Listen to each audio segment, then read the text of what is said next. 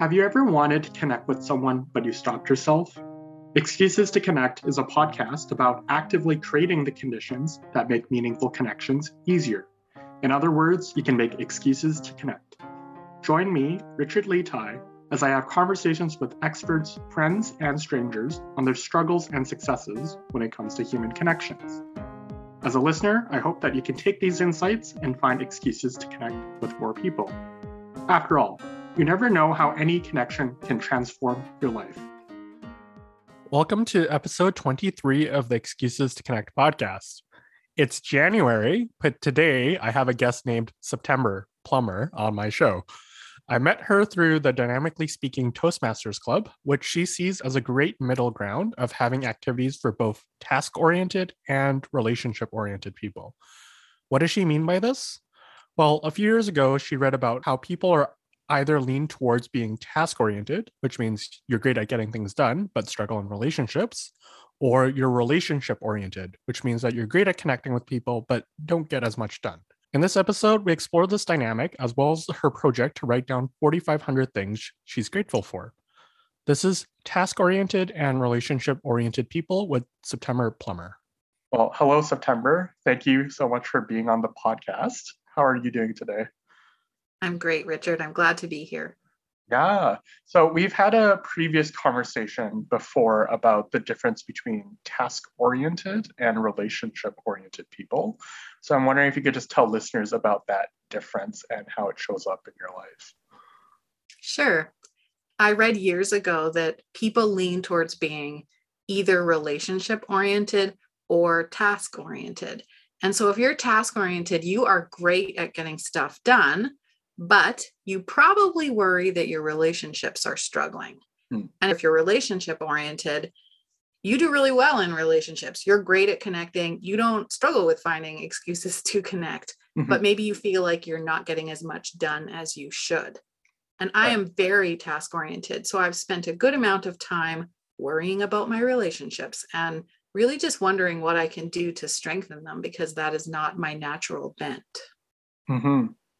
I, I think this concept makes sense because I mean, for me, I'm relationship oriented, but I struggle to get things done, like to set things into to-do lists and act to like uh, make sure things are being accomplished.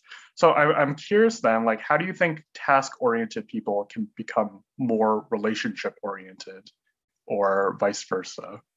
I don't think that I can help a relationship oriented person become more task oriented. But okay. for me, as someone who is task oriented, I'll tell you two things that worked really well for me. Mm-hmm. The first one of those things I stumbled on accidentally.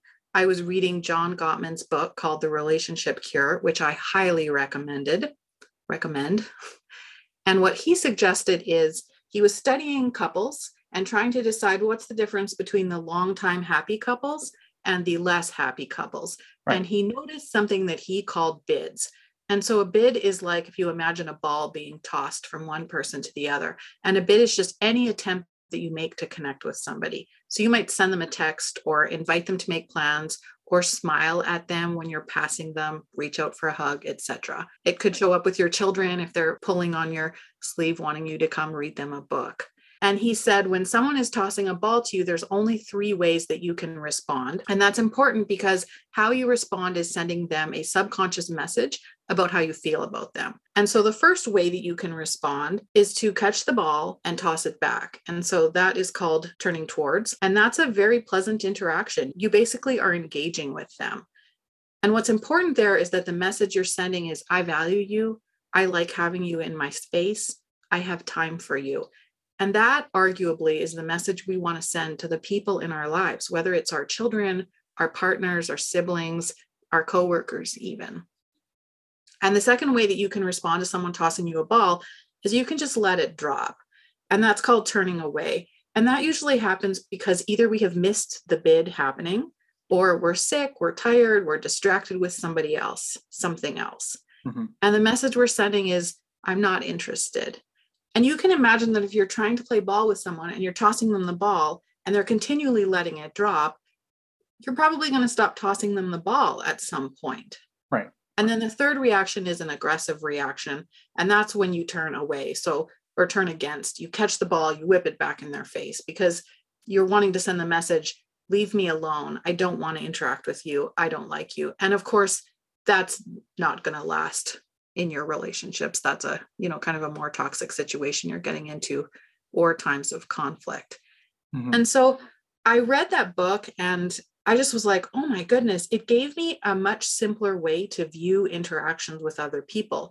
So when i'm being task oriented and i'm hunched down trying to get a project done and a coworker walks into my office to remind me that when they toss me the ball and try and connect that i need to stop receive the ball toss it back Right. And for some reason, having that visual just really simplified human interaction for me. So mm-hmm. that was a game changer. I've shared it with so many people. And I actually used to keep a ball, like a tennis ball, at my desk because the visual of tossing a ball is so helpful. Mm-hmm. And I spent a decade working with truck drivers who, by definition, are away from home, and many of them struggle with connection. Right. Just because they're away from their partners and their families. And I often would share this analogy with them. So hats off to John Gottman. It really changed my life. No, I think that's an awesome visual for people to keep in mind in their interactions because there are all those bids happening all the time. And if we're not paying attention, that we can miss it. All these opportunities to deepen or create new relationships. So I know one other thing as well. We're both part of Toastmasters. That's how we know each other. And you've told me that Toastmasters is sort of a good in between or middle ground between task oriented and relation oriented. So I'm wait, wondering if you could speak about that. Sure. So when you join Toastmasters, the goal is to get better at public speaking. Mm-hmm. And you do that in two different ways. You attend meetings where you take on roles and you speak up, whether you're sharing speeches or you're being called on to do impromptu table topics, which is impromptu speaking, or you're also working on a pathway, which is an individualized path where you choose materials that resonate with you and you work through a series of different assignments to complete each level. And so, if you're task oriented, you're really going to do great with the pathway model.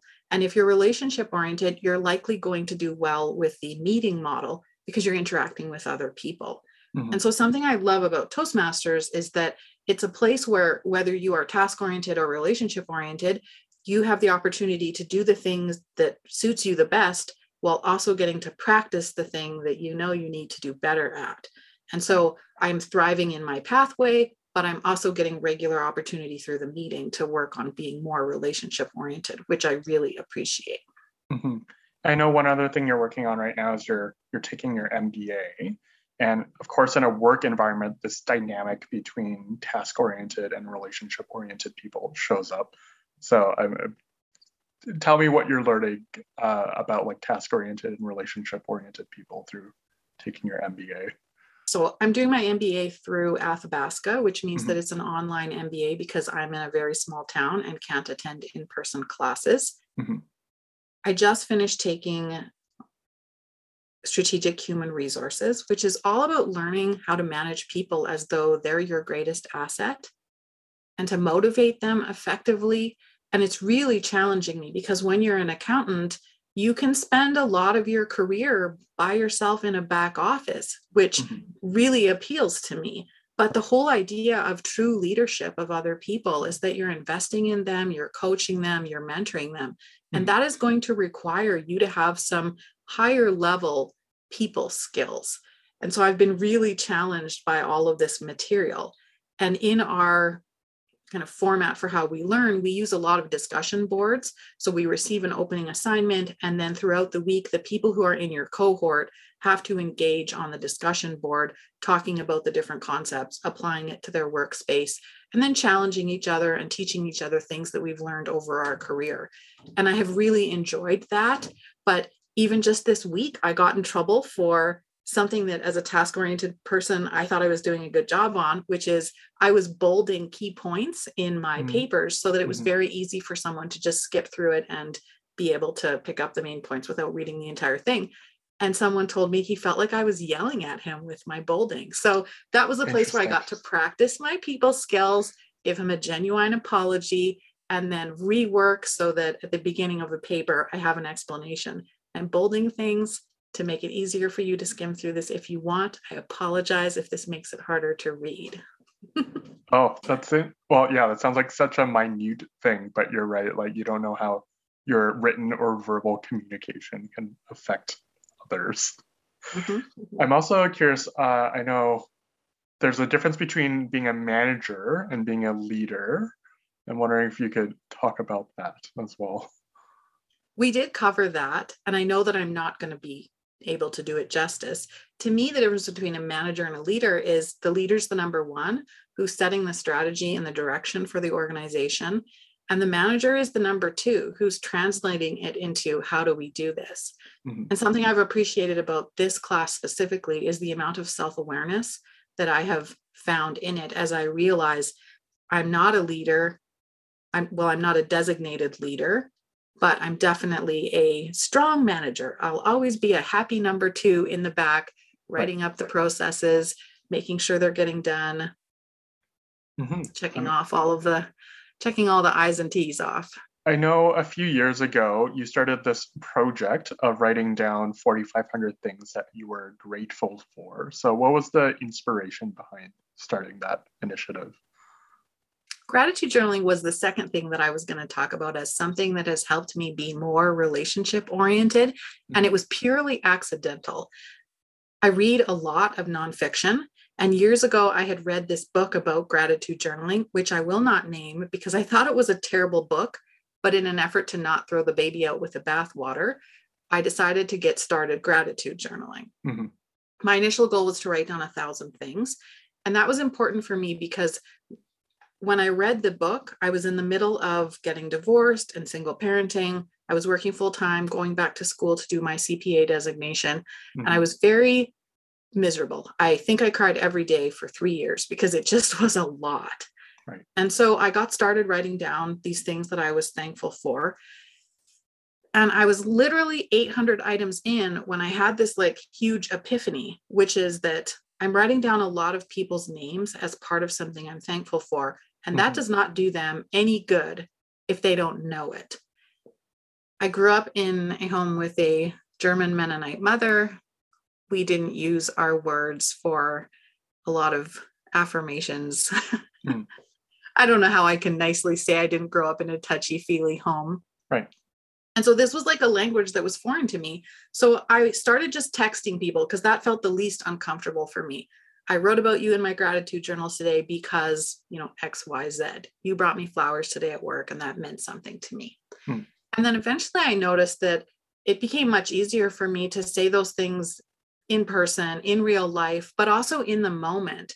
And so gratitude journaling started to change how I talk to other people because I realized that affirmation and gratitude and accomplishment is not a pie.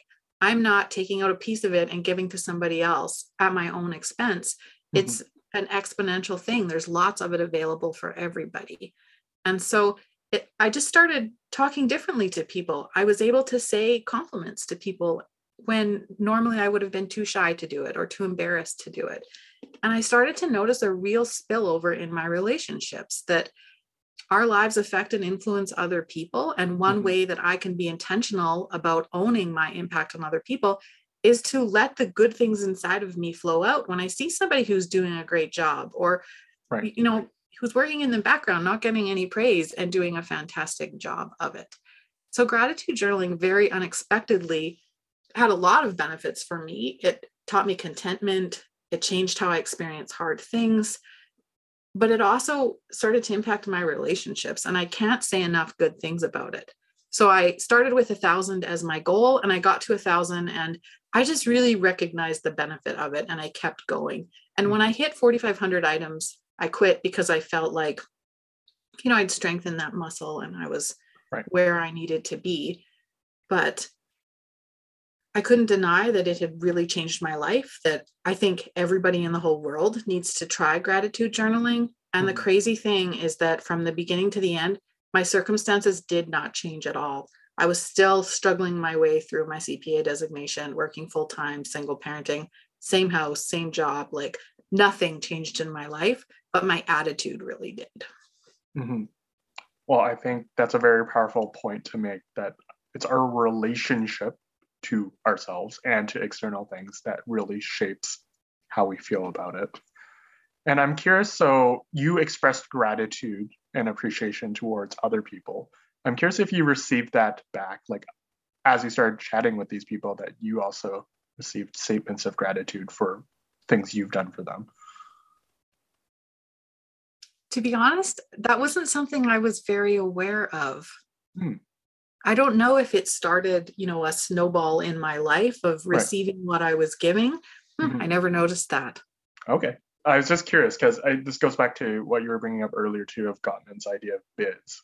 You're putting out all these bids to people of uh, sending them a text message in text message or talking to them in person how they've impacted you. So I was just curious, curious if it was reciprocated, but that's okay.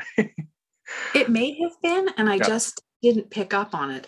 I think when you are very task oriented, yeah. that can lead you to become a competent person in certain areas. Mm. And a lot of times when other people see someone who is very competent, they don't say anything because they think you've got it all under control. Mm. But even the people who are competent love to hear you're doing a great job or some specific piece of positive, encouraging feedback. Right. I think I speak for everyone when I say it is wonderful to be seen. Yeah, I, I agree. It's a fundamental thing of our human nature to want to be seen, heard, and valued. Mm-hmm. I have a question for you though. Have you ever gratitude journaled? So it's been very on and off. I mean, I certainly haven't like gone to a thousand items or kept track of that. I used to have an app, or I still have an app on my phone where I did do gratitude journaling. And I do find it something that's very, something that lifts me up. Like even if I've had a bad day or challenging circumstances, that I can still find the silver lining in it. And the other thing I found too, so part of my background is I am a Buddhist practitioner, and there's a Vietnamese uh, Buddhist teacher. His name is Thich Nhat Hanh. And one of the things he said is be grateful for the toothache that you don't have, which sounds like a wild statement. like when you do have a toothache and when the pain finally goes away, you're very grateful. but in normal days, like you don't even think of that. Like the absence of pain is something to be grateful for as well. So that really expanded my horizons of really there's endless things someone can be grateful for. Um, not just for, I guess, like, yes, the fundamental basics of like having food and water and shelter and that and safety and so on but there's many other things to be grateful for as well. And i think it keeps me humble. Mm-hmm. so no thanks for that question. I i mean i want to get back into it. Well I'll, I'll ask that question that's like for for listeners and i guess myself included if they want to start this practice of gratitude journaling I guess what's a recommendation or like structure that they could use to keep that up? Sure. Structures are fantastic because if you create a system for something mm-hmm. and you front loaded with a little bit of thought or money or time, you can make whatever that thing is easier to do repetitively. And the truth about life is it's mostly about things we do repetitively, aka mm-hmm. habits. yeah. And so what worked for me initially was I had I went and bought a beautiful notebook because that inspires me. I bought a beautiful pen and then at the end of the day, I would sit down and I would just write down, I would aim for between five and 10. And then I noticed one day that it was the middle of the day and something had happened to me at work. And I thought, oh, I'm going to write about this later in my gratitude journal. And mm. I felt like for me, that was the beginning of being present. And that's actually when I started carrying it, my gratitude journal around with me, because mm. I was noticing things more in the moment as opposed to at the end of my day. So I do think that it's a muscle that as you strengthen it, what worked initially for the practice isn't going to work later. But I do have to say one thing that I have learned about self help is that what works for me doesn't work for everybody else. And what works for everybody else isn't necessarily going to work for me. Mm-hmm. So it's okay. There's no shame if gratitude journaling is not your thing. But I know for me, at the place I was at in my life, which right. is when a lot of things were feeling very difficult, it was a ray of sunshine and it was a helping hand to be intentional about my state of mind. So, mm-hmm. no harm, no foul if this isn't for you. Yeah, I think that's a very wise way to approach it. And it's recognizing where people are at and what what works for one person doesn't automatically mean it works for another person. There was this actually this other practice that I heard about in a podcast recently. It's called the Happiness Lab, and they I forgot what it was called exactly, but it was a practice of noting things that were delightful, um, and just in your just pointing a finger to things like, oh, that's that's delight or that's delightful, and whether it's like I don't know a bird chirping or like the clouds look really beautiful or whatever, it's it's starting to train your mind to notice those things that you might normally just take for granted because there are a lot of delightful things uh, to take note of. And once your mind is attuned to that, then it seems to be everywhere. So I think that's in the same similar vein of gratitude journaling as well. So I, I think there's two ways you can approach it. You mm-hmm. can do it to fine tune your appreciation of the goodness that's in your life. Mm-hmm. And you also can do it to have an antidote to all the negative things that you're in that are in your life, whether it's right. your happiness lab approach or my gratitude journaling approach. Yeah. And for me, one of the big benefits was changing how I experience hard things because the truth is, in life, we're going to go through many hard things. Mm-hmm. And the first time that I became aware that it had shifted the way that I experience hard things was I had a sewer backup in my basement, which is crappy, pun yeah. intended. Yeah. and I'm sitting down with my gratitude journaling and I'm writing, I didn't lose anything that really mattered to me. It happened on a holiday long weekend Sunday. And within mm-hmm. two hours, my insurance company had a crew here ripping out drywall, setting up fans, spraying disinfectant. I had enough insurance coverage for all of it. I got new carpets in my basement. And like, I was very surprised that something that would have been a real setback for me before, mm-hmm. I kind of took in stride and I was like, oh, great, new carpets. Oh, great, whatever. And right. that's very trite if you're talking to someone who's just gotten, you know, a cancer diagnosis, diagnosis or who mm-hmm. has lost a loved one. But the truth is, in every hard thing we go through, there are small mercies and we mm-hmm. can watch for them. There's the people who show up to help you. There's you know when you have the funds in place or the time or the healthcare system that will take care of you or the excellent doc or doctors or quick you know referrals. The truth is in every terrible situation i do think there's a silver lining and it will change the way that you experience it if you choose what you focus on. I remember reading a long time mm-hmm. ago that happiness is 20% about our circumstances and 80% about our attitude. And i think gratitude journaling is one of the best ways to address your attitude, whether you just need a little bit of an increase or you need a lot of help. I needed right. a lot of help and it gave it to me. Right. No, I totally agree. And you used this analogy earlier too that it's like a muscle that you exercise and it strengthens over time when you practice it more. So I agree. And it's uh, not not to talk too much about Buddhism. This is interesting. This is the first podcast episode I really talked about it. But one of the things it teaches there too is that a fundamental truth about life is that there's suffering.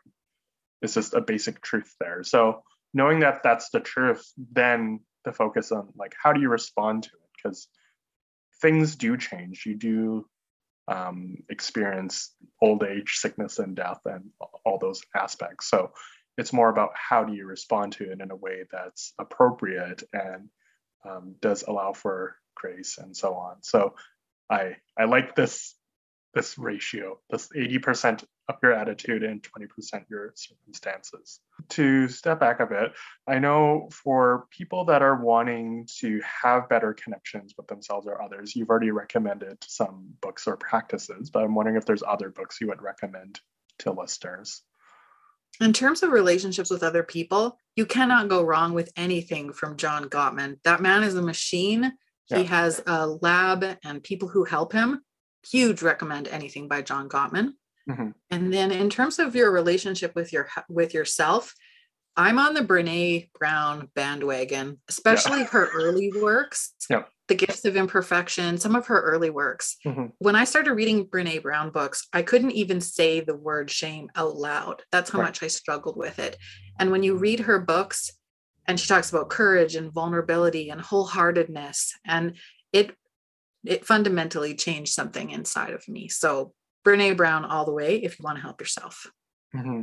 No, I'm I'm a big fan of Brene Brown as well. I've read several of her books. I think I started with Daring Greatly and then read Gifts and Imperfection as well and Dare to Lead. And then I purchased her most recent book, Atlas of the Heart, which is about mapping human connection and the like human language of her experience. So I have not started reading it yet, yet but I'm very excited because my whole mission or what I'm pursuing right now is around meaningful connection. So I'm curious what she has to say about it.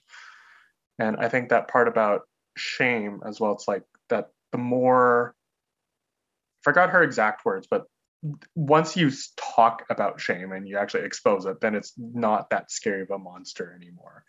So I kudos to you because I think it is um, me included that a lot of people experience this shame and feel like that's something that they just need to hold hold on to themselves. But once you have the courage to be vulnerable and speak speak about it, then it starts it it becomes more manageable. I found in my experience. Well, and if we circle back to the whole idea that we're here to talk about excuses to connect, yeah. the truth is is that that whether it's shame or being task oriented, there's things that are barriers to that. Mm-hmm. And when you do self work, you can improve yourself so that those barriers start to come down and you're more free to reach out to a stranger interact with them yeah and there, there's one other there's one quote i do remember from her her books it, it was Brene Brown had this quote in her book where it was as simple and as difficult as just believing, changing your belief from I am not enough to I am enough. It sounds very simple, but it is quite difficult to switch from those two mindsets, especially if it's been very ingrained to feel like that you're not enough and you're not worthy. So that's some something I keep in mind as well, that all of us are on these journeys to shift shift from those mindsets. That's the main message of marketing though, is to convince yeah. you to adopt a scarcity mindset where stuff or experiences are going to fill you up and take care of that little problem for you. So we're mm-hmm. conditioned mm-hmm. for that. Yeah. Because if you truly believe that you are enough and have enough as is, then you're not as influenced by or looking for external validation because you already feel it internally. So I, mm-hmm. I totally agree. That so, makes me want to talk about decluttering, which is my third favorite subject in the world. Yeah, yeah. Go ahead. Because I went through this phase in my life where I looked around and I saw a house that was bursting with all the things that I had bought thinking that would make me feel like I was enough and I had enough and I was mm. doing okay, especially after my divorce, because I was mm-hmm. very young when I got divorced and I had a lot of shame over that mm-hmm. when I compared where I was to where my peers were. And so I was just feeling like my life was out of control and everything was exploding with stuff. And decluttering became one way that I could, one, take control and have some control over part of my life. Right. But two, I could curate a home that really reflected who I was and that recognized that outer order creates inner calm. That's a Gretchen Rubin quote, but mm-hmm. that our physical surroundings really impact our state of mind. And so decluttering was also life changing for me. I think I read 20 books one year on hoarding and organizing and decluttering and minimalism. I just yeah. worked my way through all that material. And yeah. I'm and I'm by no means a minimalist, but I do think that everything that's happening inside of us connects to our ability to do relationship well, to connect with other people. And when we're healthy on the inside, we connect differently, but we also live differently. And for me, part of the expression of how I lived was clutter in my home. Not for everyone, but it was for me. Yeah. Listeners can't see this right now, but in September's background, she has very organized bookshelves. so I think it just illustrates what you're talking about. Books are the one thing that I don't call clutter, and so I don't put limitations on. But yeah. the rest of my house, I'm I'm pretty crazy about minimalism and having less and not feeling overwhelmed. In my home, I don't like bright colors. I find that lots of packaging, I feel like I'm getting yelled at. Yeah. So I'm very intentional about curating quiet spaces where I can just mentally rest. But my mm-hmm. bookshelves, all bets are off. If I want to read it, I buy it. No guilt involved. That yeah. was a Ramit Sethi um, permission. He said he gives himself permission if he sees a book that he thinks he can learn something from. He mm-hmm. doesn't care the price. He just buys it. And I listened to that and I thought, I'm going to stop feeling guilty because I'm spending $28 on the new Brene Brown book because. I know that I'm going to read it. I'm yeah. going to apply it to my life and I'm probably going to be able to share it with somebody. Yeah. I love it, to read. I think out of all the different types of purchases you could make, books are a good investment because it helps with your personal development. If you read them. yeah, if you read them and internalize uh, and apply what they have to say. So for Actually, go ahead. I actually brought a small stack of books because my favorite thing on a podcast is when the podcaster asks the guest yeah. if they have favorite books to recommend. So I thought I would just get in front of that. I'm a bossy know-it-all, so I took care of that for yeah, you. Yeah. So what are your what are your book recommendations? These are just a couple favorites. So Oprah and Dr. Bruce Perry put out a book this year that's called What Happened to You: mm-hmm. Conversations on Trauma, Resilience, and Healing. Mm. I love reading a book that gives me language for something, and mm-hmm. this is a beautiful, timely book. The next one that's a favorite is Johan Hari's. It's called Lost Connections, and it's uncovering the real causes of depression. Mm. So he has this theory that there's kind of nine contributors to depression, and that that each one of them you want to manage differently depending on which one which ones apply to you. So that book was stellar. Anything by Johan Hari, I hugely recommend. And then I read a lot of MBA type stuff, anyways. I love reading books about management and leadership. Mm-hmm. I find that very interesting. And so this year I read Beyond Entrepreneurship 2.0 by Jim Collins. And so mm-hmm. Jim Collins is the guy that wrote the Good to Great books, and he's mm-hmm. just next level. I mean, if you have a business and you want to instill greatness in it from day one, I highly recommend him. So there's three book recommendations on kind of like different areas for your listeners who, like me, are nerdy nerds. No, no, that's good because by the time this episode comes out, it'll be in the new year. So it'll be good for people that are wanting to pick up a book reading habit um, mm-hmm. to have some high quality books to read for their 2022. So I appreciate it.